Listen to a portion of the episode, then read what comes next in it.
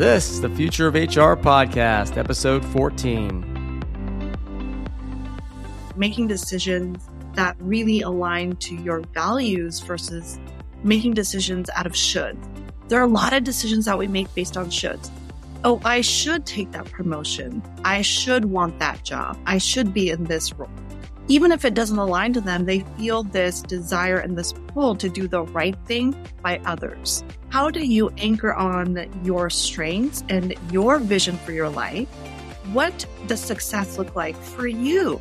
Your unique definition of success, and then how do you take the steps to get there?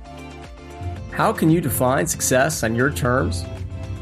Why is it so important to invest and bet on yourself? Hi, I'm your host, JP Elliott and this is the Future of HR podcast, the only podcast whose mission is to inspire the next generation of HR leaders. On each episode, I interview successful HR executives and thought leaders who are reimagining, rethinking, and leading our field into the future. During our candid conversations, you will learn about their career journeys, their lessons learned along the way, and their insights on how to take our field and, most importantly, your career to the next level. Today, my guest is Dr. Sohee Jun. Sohee is a top leadership coach, keynote speaker, leadership development expert, and Amazon best-selling author of Mommy Tracked: How to Take Authentic Risks and Find Success in Your Terms. Sohee has been recognized as one of the top executive coaches by Coach Foundation and specializes in helping high-achieving female leaders define and find success on their terms. In her coaching and consulting practice, Sohee worked with Fortune 500 companies helping high performing leaders, emerging leaders, and executive teams identify and achieve their goals. Before starting her own company over five years ago, Sohee was executive director of organization development and change management at Warner Brothers Entertainment. Sohee's an inspirational leader who has bet on herself and coaches her clients to master what she calls the inner game.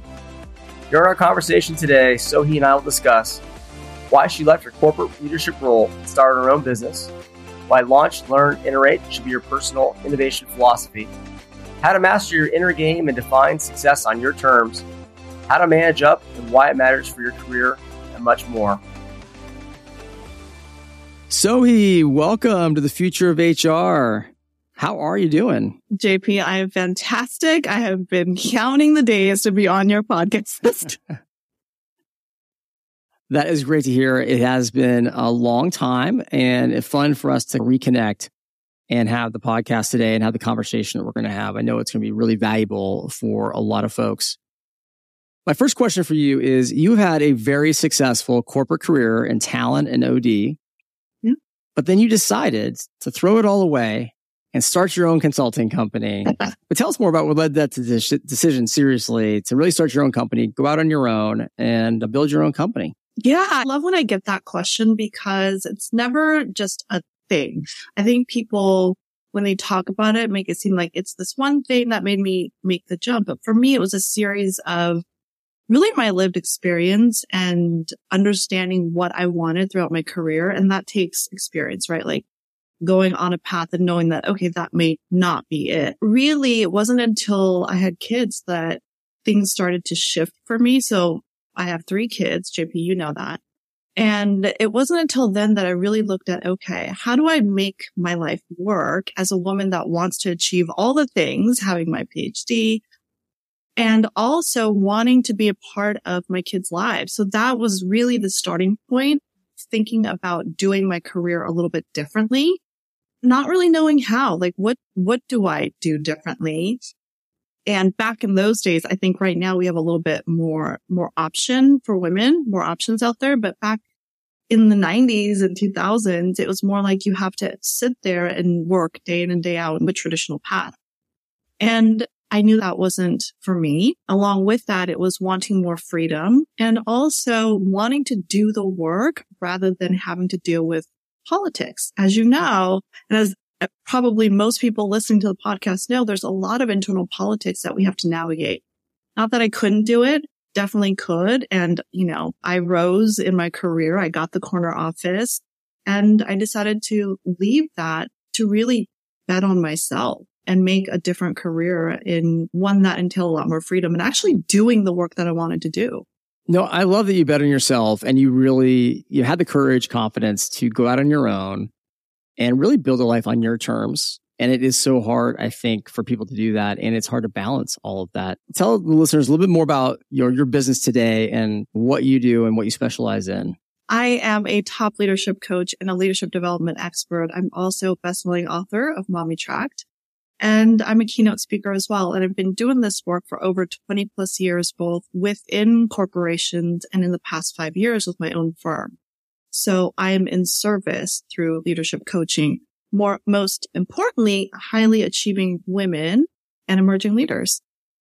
What advice would you have for other next gen HR leaders who are thinking about starting their own company? Maybe following your path.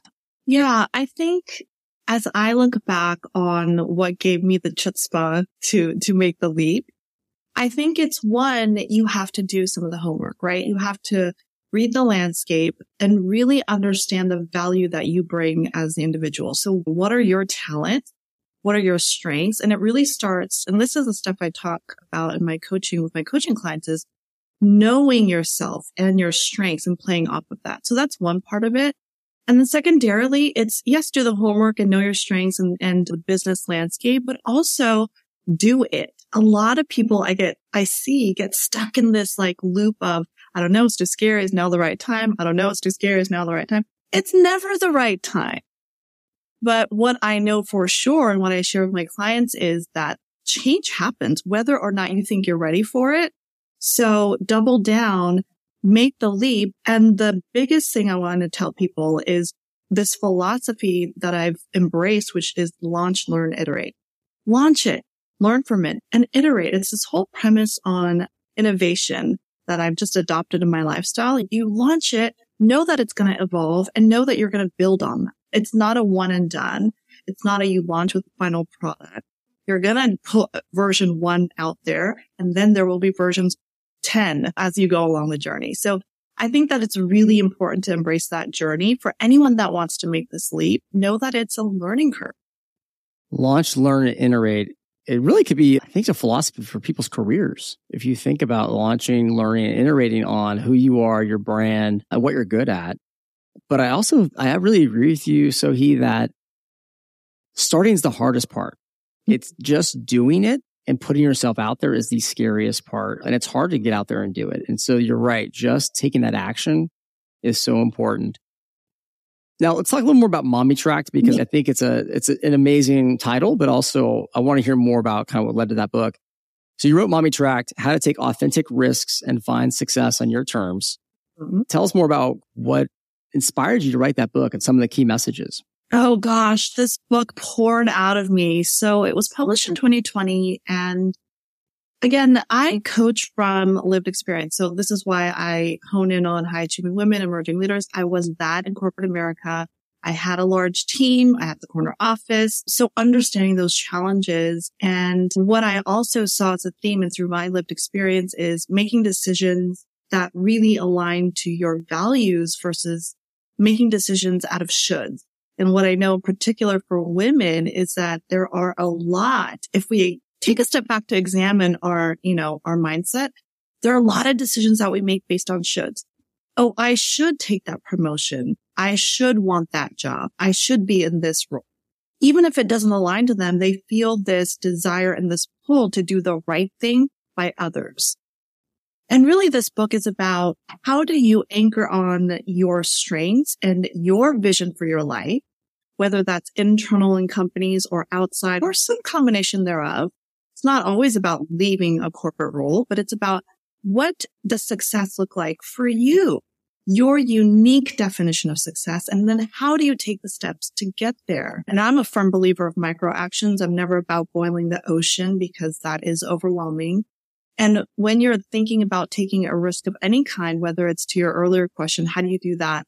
You know, start your own business or with careers or taking risks. It's about taking the next best step. It's that micro action and building on it.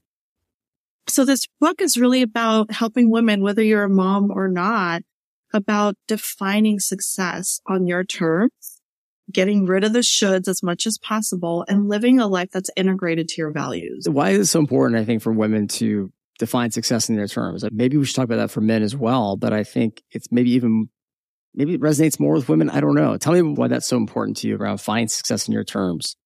Yeah, that's an interesting question, JP. Maybe it is broader than I think, but I know certainly for women, it's the way that we're brought up in this dominant Western culture, right? And there's a lot of things and stories that we're told about how to show up, what presence looks like, what success looks like. And some of that is just innate to living in this world and this country that we're in. And also things that are really challenging for women that I know happens to women, which is like the perfectionistic tendencies. There's what I call these six saboteurs, right? It's being a perfectionist. It's being a people pleaser. It's being an overfunctioner, an overachiever, the nice girl, the overhelper. So all of these things layer in to throw us off track about what we really want and what we think we should do for everyone else. So it gets us disintegrated from our authentic choices and more anchored on, I should do that because my family wants me to do that. Does that make sense? Of course. And I don't actually don't think that men have the same challenge, but just throwing it out there as I thought about success in your terms, because we're, don't ask that for men because men already think about success in their terms. The obligations for women is frankly, it's tenfold even though we'd love to pretend that's not the obligation societal it's just there. And i think that makes a lot of sense around what are those obligations and, and the intensity of that. And it's probably harder for women to say i'm not going to do that. I'm going to make this different choice or this is what i want to do and that's really kind of part of the message of the book it sounds like. Yes, it is. And then once they start listening to what that is, it's like, okay, what do I need to do to get closer to that vision? And it's a lot of unpacking on the six saboteurs, are there ones you find more prevalent pop up again? Ones we should talk more about, maybe and understand deeper. Yes, yes. And I talk about this all the time with my, my high achieving coaching clients are women. There's three in particular that come up time and again, which is perfectionism. I'll, I mean, people can't see it, but I'm raising my hand. Definitely have grappled with that in my career perfectionism, people pleaser. And whether we think we're, you know, removed from that, there's still little remnants of that for women that are high achieving that, that we do. There's something kind of innate to our gender that we want to please. Part of like this tribal thing that we have biologically, I think. And then to really undo that. And then it's this over functioning because guess what? Women can do a lot, right? We can take on a lot. And so we do without really stopping to say, okay, what is this in service of? And how am I also giving back to myself and my goals rather than just reacting and over functioning because I can do that. And if you're over functioning, are you not helping other people, but you're not actually thinking about yourself or mm-hmm. maybe what you need because you're trying to people please and make things perfect? So yeah. Kind of, is, there a compa- is there a compounding factor that kind of happens then as well? Yes. Definitely. And, you know, I think this is what leads and most recently we see it everywhere in the news about epidemic levels of burnout and it's hitting women that I know it's like feels too much and it feels like they are really reaching burnout quickly. And I've done that in my career too. Yeah. And, you know, actually I was going to ask you about that because recently McKinsey had released their eighth annual report on women in the workplace. And what the research revealed is what they call the great breakup. Women are demanding more from work. They're leaving their companies in unprecedented numbers. And I guess in your opinion, Sohee, what's happening and what can companies do about it? Such a great and timely question. So I'm seeing that in my clients too, and through my research, just, you know, unscientifically, but in, in the p- things that are being shared with me that women want options before the pandemic, there was a certain way of working. And through the pandemic, one of the best things that, you know, as a coach that I see is there were options. We can operate and do work virtually. We can do it from home. We can do it anywhere. And that was proven. And then to have companies go back now, of course, the caveat, JP, and we know this is that some companies are saying you can work remotely and that's the accepted norm. Other companies in which these women are leaving and saying, I'm breaking up with you are the companies that are wanting to go back to what was. And if we have people here that are in roles listening to this podcast and really in seeing this with another company, it's really looking at, okay, what are the options that we can give not only women, but employees to to help them feel engaged. And that is all about options to the extent that options can be given. I think that goes such a long way to keeping the high achieving, high potential women in the workforce and engaged and wanting to stay there. So that's my take on that. When you think about the options, I guess for me, when I think about it, it's about flexibility. Mm-hmm. And what we found through COVID was that we could work in flexible ways and get things done.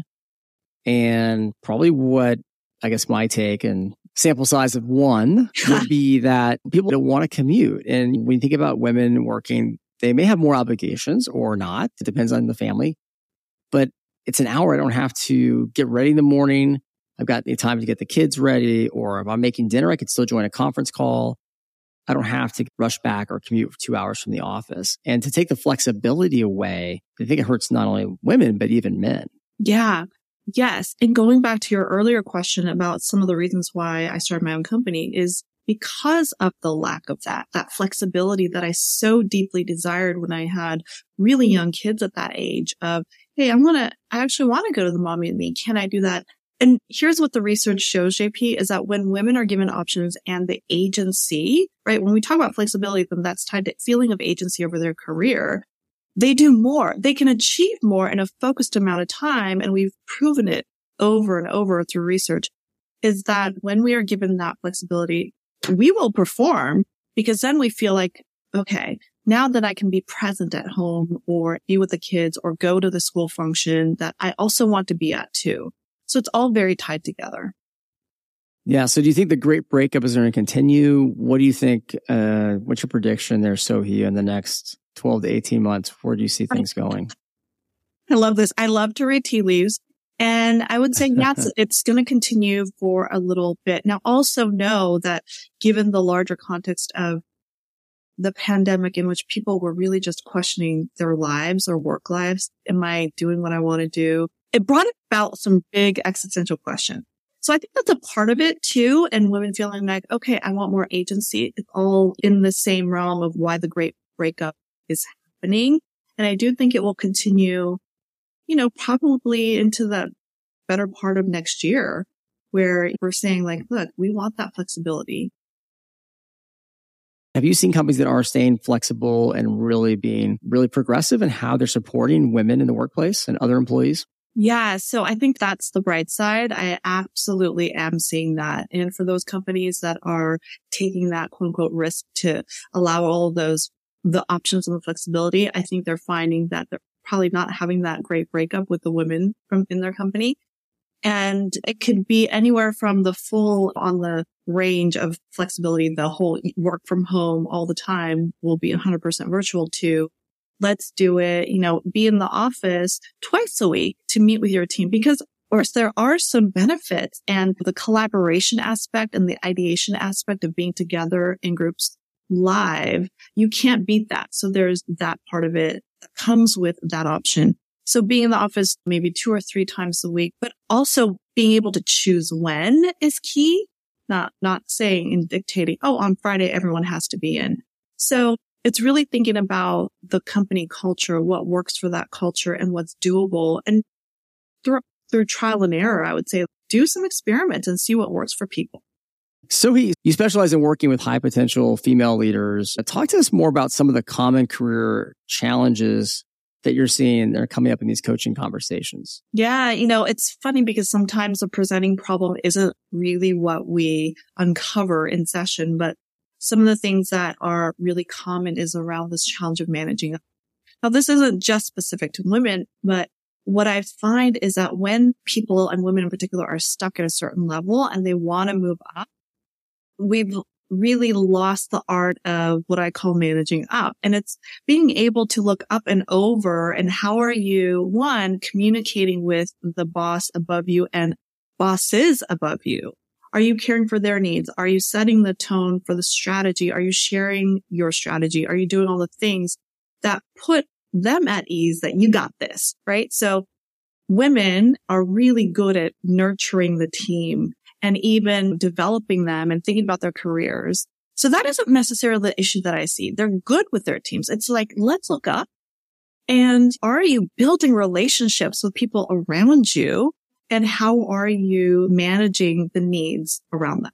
So that's one big thing. And then the other thing that continuously comes up, JP, is around presence. And there was an article out recently by Harvard Business Review around executive presence. And is it really to cover for looking and coming off a certain way, like the norm, which is a show up like Jim over there with his presence. I am really looking at how do you show up authentically and own your strengths and power and really helping women lean into that.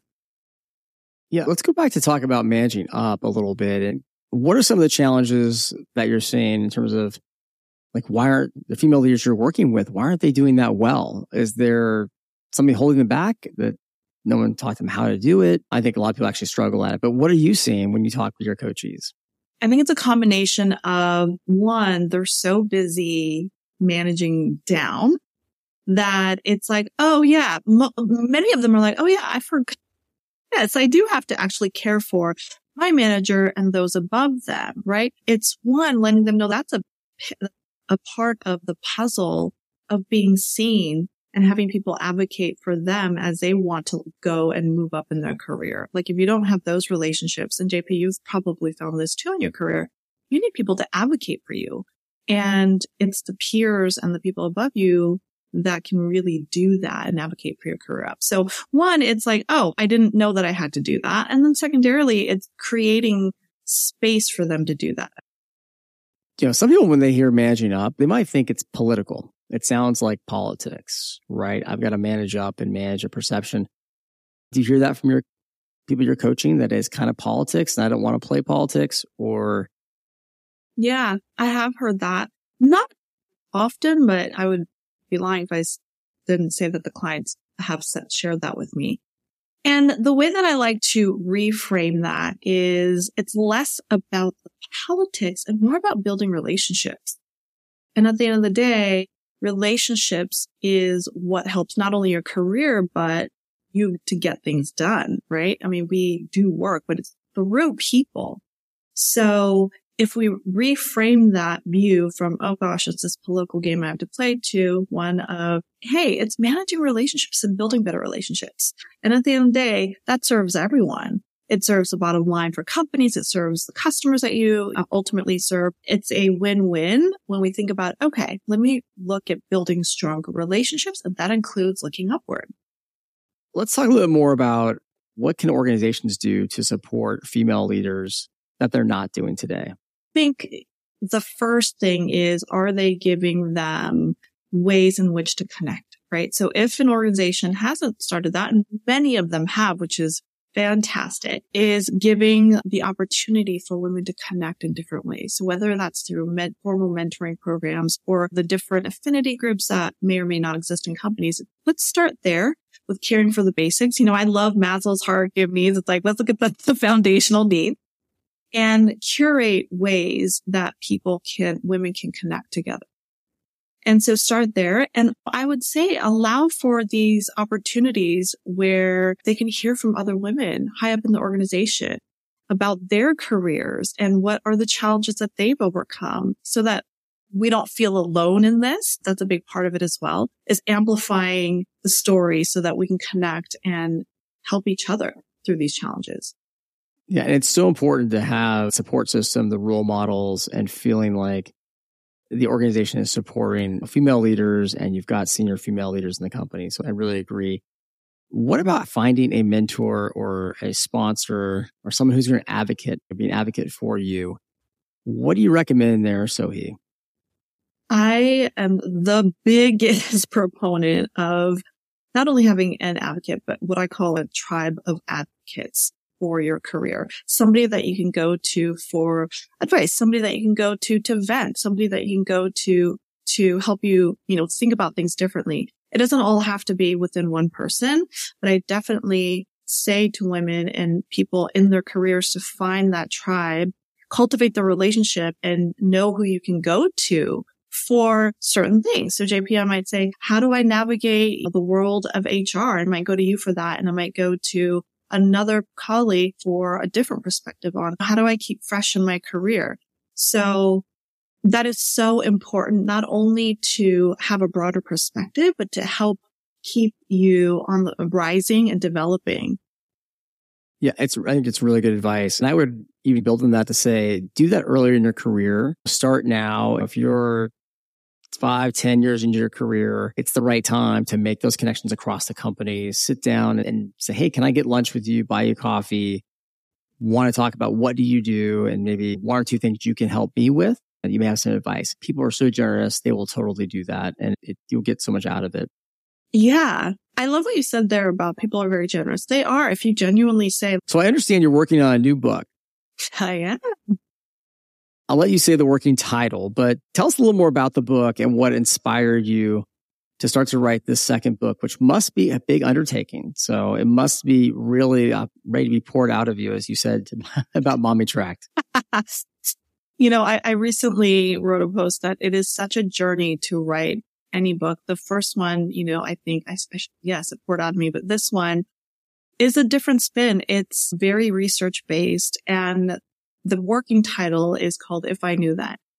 And really the premise of it is unearthing the wisdom of these really high achieving women that they don't necessarily share outside of their inner circle. And as I'm coaching my clients, they share with me these tidbits and these things that they've learned throughout their career. How do they navigate certain challenges? How do they deal with politics? How, what was their mindset around that? What would they tell themselves 10 years ago about how to navigate building relationships with managers or people that they want to build new relationships with?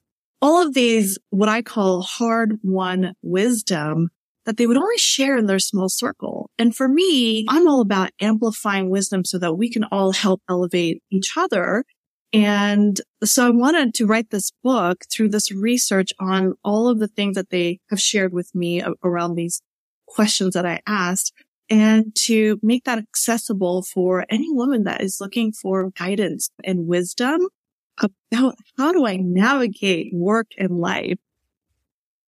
That's a great idea. And I'm curious, any insights you can share with us so far? Any early previews of what you're learning talking to these high performing female leaders?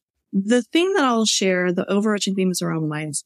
And most of my coaching is around what I call the inner game, the mindset work that is really important to navigate work or life challenges. So there's a lot of wisdom around that and the perspective that they have and would kind of redo if they were to tell their younger self something. So mindset.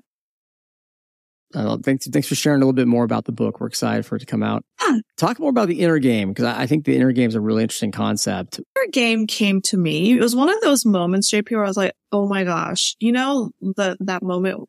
If you ever have, you know, quiet, I had a quiet moment, and it just came to me that the things that we were talking about in coaching and the challenges that people were sharing with me and coming to coaching for, the root of many of these challenges was really around the mindset that they had or didn't have or, you know, were murky about in how they frame certain things or the way that they look at challenges or scenarios or difficulties. And when it comes to leadership, it really is about how do you, one, know what's coming up for you, what your biases are, and then, you know, act from a place of intention and purpose rather than reacting. This mindset thing for me was so clear in that every challenge really gets to, okay, let's start with you and how you're framing up things in your mind. And then let's make different actions from that if we need to. Wow. So really around that intention and not reacting or being intentional in your reactions to how things are going on around you is really what the inner game is all about. Yes. And I have Love a letter. Yes. well, Sohee last question for you. What is the one word or phrase that you believe will define the future of HR over the next five to 10 years? I would say one, read tea leaves. And that is the essence of getting ahead of the trends and setting the strategy. In my lived experience with being in HR and like working closely with HR, it's this desire to get ahead of it and really set the strategy versus being reactive to what the clients want and need. And I think HR can be really great in that space of once, you know, you're reading the tea leaves and know the business landscape. Set the tone, set the strategy and get ahead of it with your clients. Well, Sohee, thank you so much for raising our inner game and being on the future of HR today. You're welcome. Thanks for having me. Thank you so much for listening to this episode of Future of HR podcast. Thanks again to Sohee for sharing her insights on mastering the inner game and defining and finding career success on your terms. As always, you can go to futureofhr.com to view all of our past episodes and learn more about our mission to inspire the next generation of HR leaders. And if you're enjoying Future of HR, please be sure to subscribe so you don't miss any new episodes. We'll be back next week with Dr. Steve Hunt, who's Chief Expert Work and Technology at SAP North American Innovation Office and part of the Executive Advisor team. Steve has just published a terrific new book called Talent Tectonics. And in our conversation, Steve and I will discuss how demographic shifts and technologies impacting the future of work, why employee experience is much more than engagement and retention, why we don't need to sit together to work together, and why you need to assess your employee experience and how to do it. Thanks again for listening to the Future of HR and being part of our community.